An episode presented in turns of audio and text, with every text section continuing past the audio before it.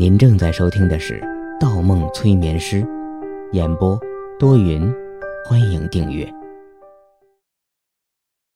第一百二十四章，开枪。细雨中，黑色汉兰达缓慢前行在开回市区的公路上。也许是墓地里二人淋得有些疲惫，车里的气氛出奇的安静。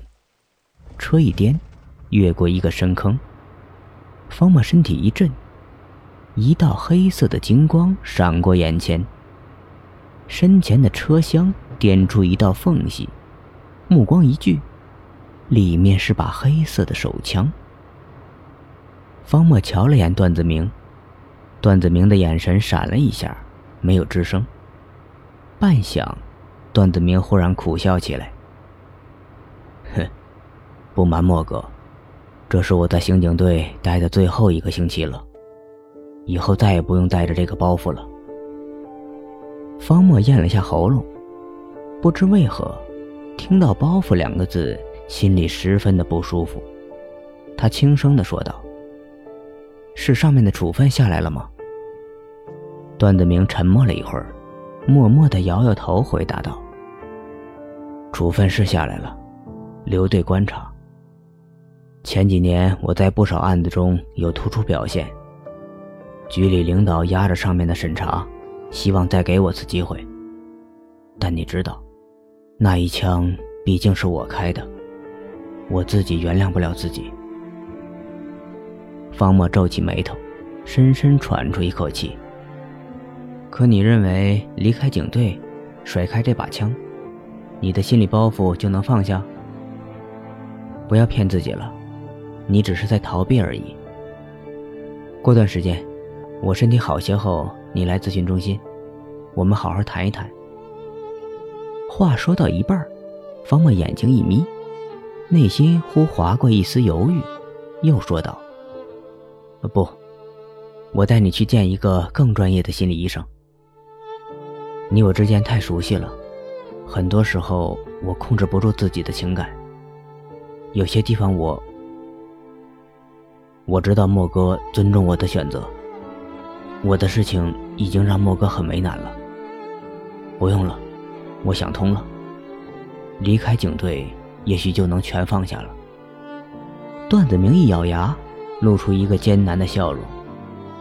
气氛再一次陷入沉默。良久，方木又转向段子明问道：“那离开警队，你有什么打算？”段子明的手指拍打在方向盘上，慢慢的说：“啊，我还没有想好，说不定会做一些与警察相近的工作。我的专业，我人生前半部分的时光，都在围绕这个职业而努力。现在虽然决定不干了，但一时半会儿我还真没什么选择。也许暂时离不开这个圈子。”比如，我会做个保安，或者做个运钞车的司机。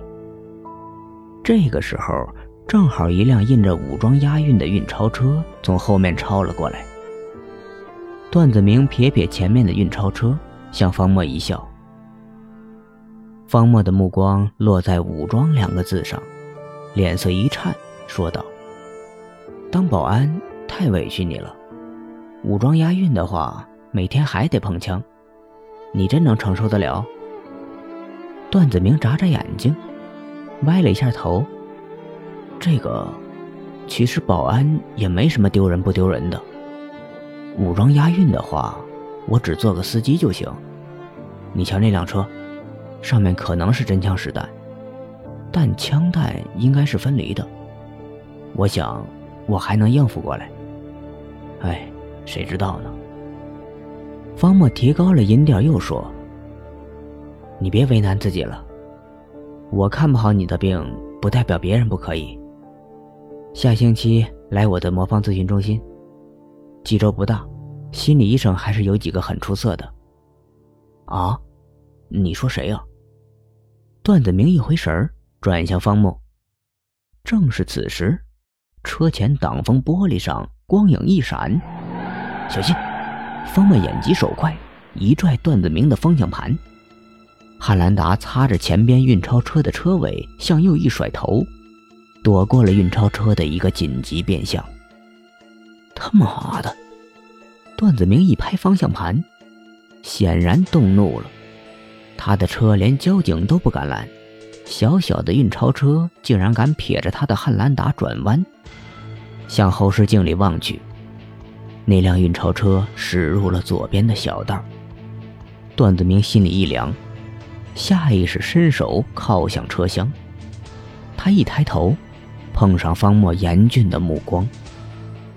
方墨点点头，拉住了车窗上沿的把手。莫哥，你下车，现在追，我们还有时间。两两坚毅的目光撞在一起。二人心领神会。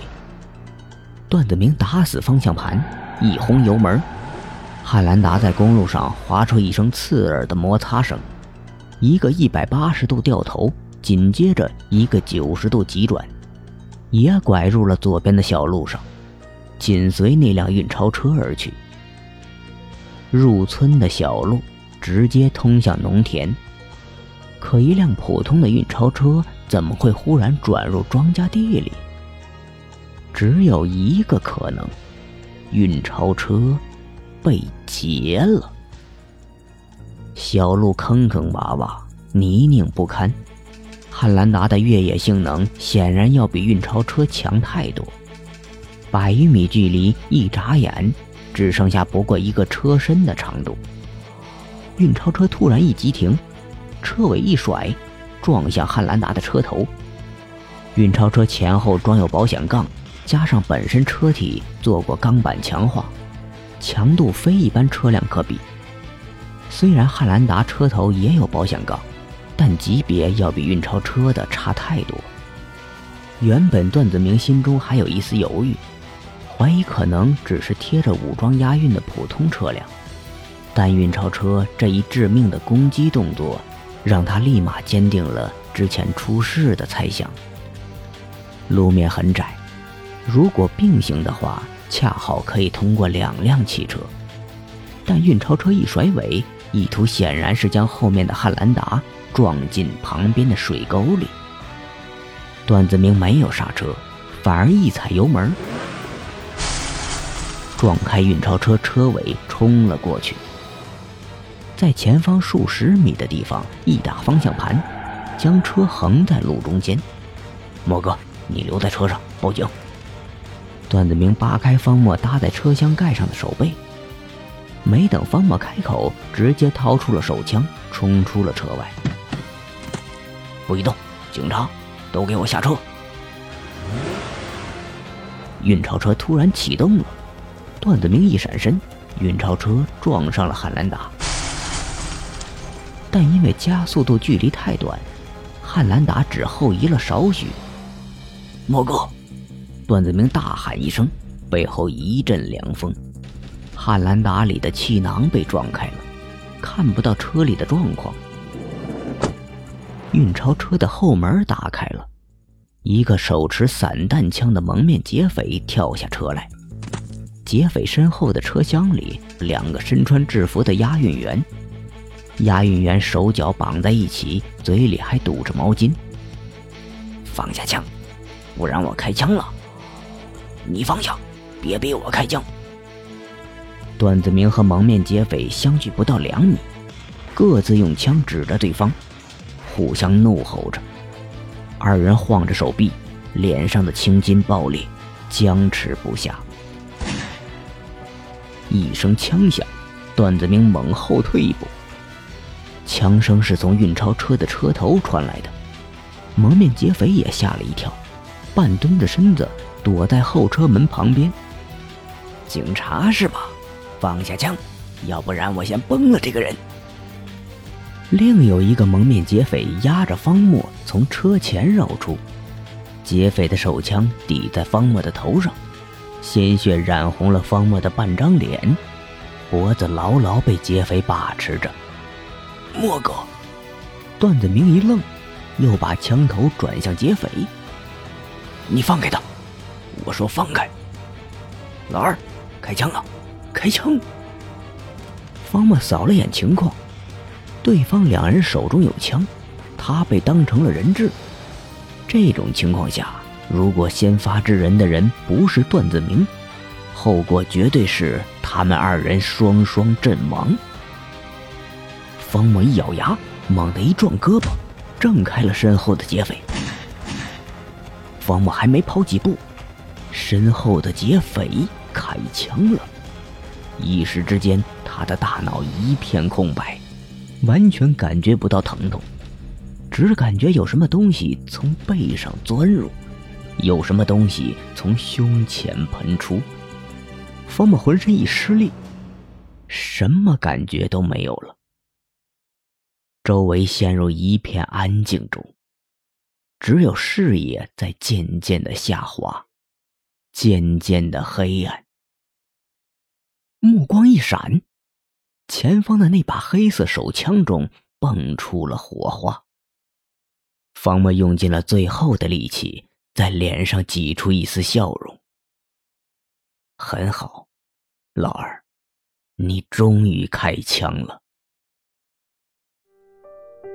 本集播放完毕，喜欢请投月票，精彩继续。